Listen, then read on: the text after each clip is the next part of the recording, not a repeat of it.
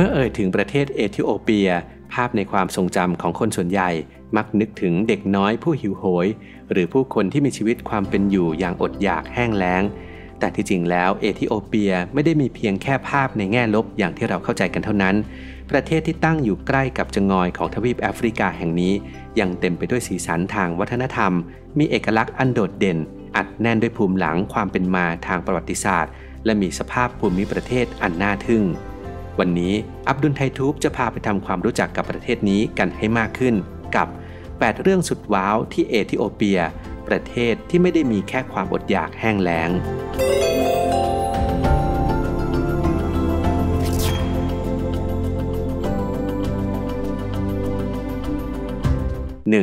ประเทศที่เต็มไปด้วยภูเขาสูง เอธิโอเปียไม่ได้มีแต่ความร้อนแห้งแล้ง แต่เป็นประเทศที่เต็มไปด้วยภูเขาสูง ราว 70%ของจำนวนภูเขาทั่วทั้งทวีปแอฟริกา กระจุกตัวอยู่ในประเทศนี้ จึงไม่น่าแปลกใจที่วัดหรือศาสนสถานหลายแห่ง จะตั้งอยู่บนภูเขาสูง บางแห่งอยู่ในถ้ำที่ต้องปีนเขาหรือหน้าผาที่สูงชัน จึงจะสามารถเดินทางขึ้นไปถึงได้ อย่างที่อาบุนาเยมาทากู โบสถ์คริสต์เก่าแก่ อายุกว่า 1,000 ปี ที่สร้างขึ้นเพื่ออุทิศให้กับนักบุญคนสำคัญ ซึ่งผู้ที่จะขึ้นไปที่นี่ต้องปีนเขาด้วยมือและเท้าเปล่าเท่านั้น โดยนอกจากพระที่จะต้องปีนหน้าผาเป็นประจำแล้ว นักท่องเที่ยวก็ยังสามารถไปเที่ยวชมจิตรกรรมฝาผนังในถ้ำได้อีกด้วย นอกจากนี้แม้แต่ในเมืองหลวงคือกรุงแอดดิสอาบาบา ก็เป็นเมืองหลวงที่ตั้งอยู่ในจุดที่สูงที่สุดในทวีปแอฟริกา และสูงที่สุดเป็นอันดับ 4 ของโลกที่ระดับประมาณ 2,300 เมตร เหนือระดับน้ำทะเล 2. ประเทศเก่าแก่ที่สุดในทวีปแอฟริกา เอธิโอเปียมีหลักฐานการก่อตั้งอาณาจักรมาตั้งแต่เกือบ 1,000 ปีก่อนคริสตกาลเก่าแก่ที่สุดในทวีป และทางตอนเหนือของประเทศยังเป็นที่ตั้งของอาณาจักรอักซุม อันยิ่งใหญ่ในช่วงก่อนคริสตกาล จนมาถึงศตวรรษที่ 10 โดยที่ทุกวันนี้ยังคงมีเสาหินอักซุมมรดกโลกชิ้นสำคัญที่เป็นหลักฐานทางประวัติศาสตร์ได้เป็นอย่างดี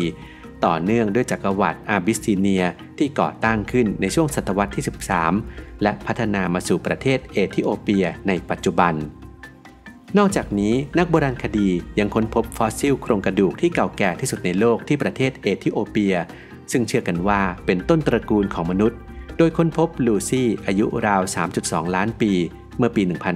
1973 และในอีก 18 ปีต่อมาก็ค้นพบอาดีอายุ 4.4 ล้านปี เก่าแก่กว่าลูซี่ที่ค้นพบมาก่อน ซึ่งสามารถสนับสนุนทฤษฎีของชาลส์ดาวินที่ว่า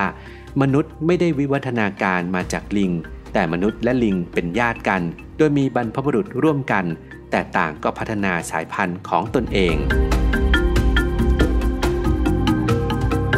3. คาดว่าหีบแห่งพันธสัญญาอยู่ที่เอธิโอเปีย เมื่อครั้งที่โมเสสพาชาวยิวอพยพออกจากอียิปต์ระหว่างทางได้เข้าเฝ้าพระผู้เป็นเจ้า และได้มอบหินแกะสลักบัญญัติสิบประการ เพื่อให้ใช้เป็นหลักให้ลูกหลานชาวยิวปฏิบัติตัวให้อยู่ในทำนองครองธรรม ในเวลาต่อมาเชื่อกันว่า มีการนำหีบซึ่งทำจากทองคำมาเก็บหินแกะสลักนี้เอาไว้ เป็นของมีค่าอันศักดิ์สิทธิ์ แต่ทว่าได้หายสาบสูญไป หนึ่งในสมมติฐานที่เชื่อถือกันอย่างกว้างขวางระบุว่า หีบแห่งพันธสัญญานี้ถูกเก็บรักษาอยู่ในโบสถ์ที่ประเทศเอธิโอเปีย โดยกษัตริย์โซโลมอน ผู้ยิ่งใหญ่แห่งอิสราเอล มอบหีบนี้ให้กับกษัตริย์เมเนลิกที่ 1 พระโอรสที่เกิดกับพระนางชีบาต้นราชวงศ์โซโลมอน ซึ่งเป็นผู้ปกครองเอธิโอเปีย ในช่วง 1,000 ปีก่อนคริสตกาลปัจจุบันยังไม่มีใครได้พบหีบแห่งพันธสัญญา แต่ว่าความเชื่อนี้ก็ยังคงเล่าสืบต่อกันมา 4. ต้นกำเนิดกาแฟ มนุษย์เริ่มรู้จักการดื่มกาแฟมานานกว่า 1,000 ปีแล้ว ตำนานการค้นพบกาแฟมีหลากหลาย และหนึ่งในนั้นคือชนชาติอาบิสซิเนีย ต้นตระกูลของชาวเอธิโอเปียในปัจจุบัน โดยมีเรื่องเล่าว่าเด็กเลี้ยงแพะคนหนึ่งพบว่าแพะที่เลี้ยงอยู่มีอาการคึกขนอง หลังจากกินผลเบอร์รี่ป่าชนิดหนึ่งเข้าไป จึงได้ทดลองกินดูบ้าง ก็พบว่ารู้สึกกระปี้กระเป๋า จากนั้นจึงนำผลเบอร์รี่ดังกล่าว ซึ่งในเวลาต่อมาก็คือกาแฟพันธุ์อาราบิก้ามาเผาไฟ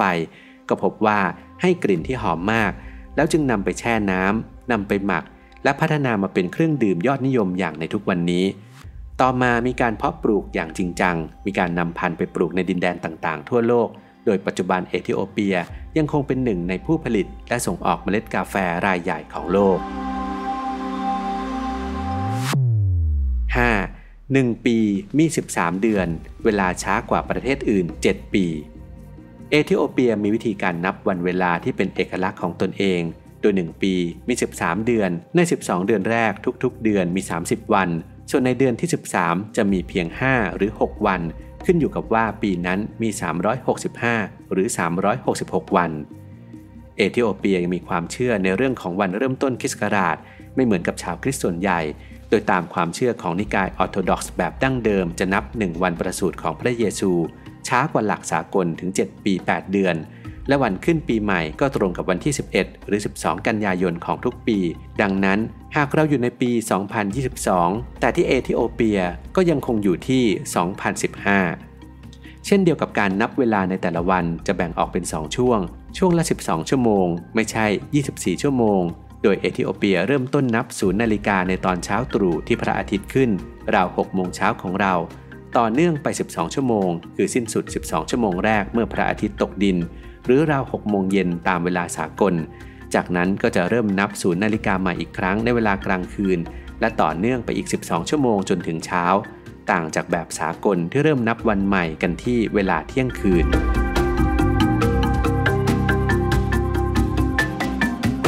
มีมรดกโลกมากที่สุดในทวีปแอฟริกายูเนสโก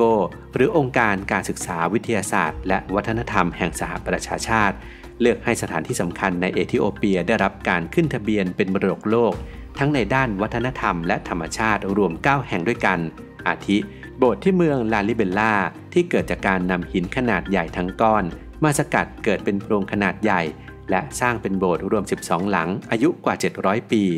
ตลอดจนอุทยานแห่งชาติสีเมียน หุบเขาสูงที่อุดมสมบูรณ์ เป็นที่อยู่อาศัยของสัตว์ป่านานาพันธุ์ รวมไปถึงสัตว์พื้นเมืองที่จะพบได้เฉพาะที่เอธิโอเปียเท่านั้น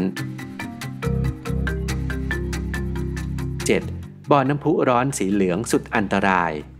ดานลอนเป็นภูเขาไฟที่ตั้งอยู่ในที่ต่ำ และเกิดการปะทุของแมกมาจนทำให้เกิดบ่อน้ำร้อนที่มีภูมิทัศน์แปลกตา และมีสีเหลืองอันเกิดจากส่วนผสมของแร่ธาตุต่างๆ อย่างกรรมถัน คลอรีน เกลือ และก๊าซซัลเฟอร์ เคยมีการบันทึกอุณหภูมิเฉลี่ยตลอดทั้งปีที่ประมาณ 34 องศาเซลเซียส จนอาจกล่าวได้ว่า เป็นหนึ่งในสถานที่ที่ร้อนที่สุดในโลก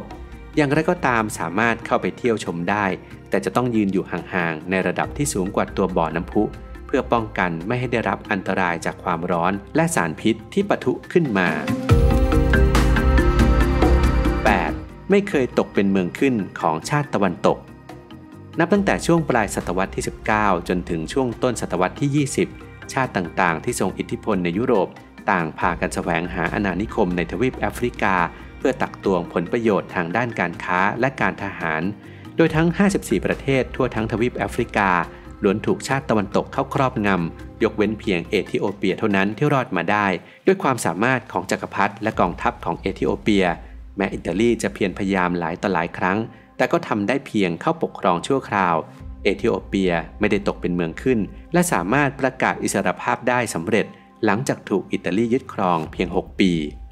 ปัจจุบันเอธิโอเปียผ่านพ้นจากวิกฤตความอดอยากและขาดแคลนอาหาร ที่ทำให้ประชากรนับล้านต้องล้มตายลง มาสู่ประเทศที่มีการพัฒนาทางเศรษฐกิจตามลำดับ แต่ยังคงต้องเผชิญกับสงครามกลางเมือง จากความขัดแย้งของกลุ่มกองกำลัง และชาติพันธุ์ที่มีความหลากหลายอยู่เป็นระยะ ชาวอับดุลไททุบท่านใดเคยมีโอกาสไปเยือนเอธิโอเปีย หรือมีข้อมูลอื่นใดที่น่าสนใจ แลกเปลี่ยนเพิ่มเติมกันได้ในความคิดเห็นได้เลยนะครับ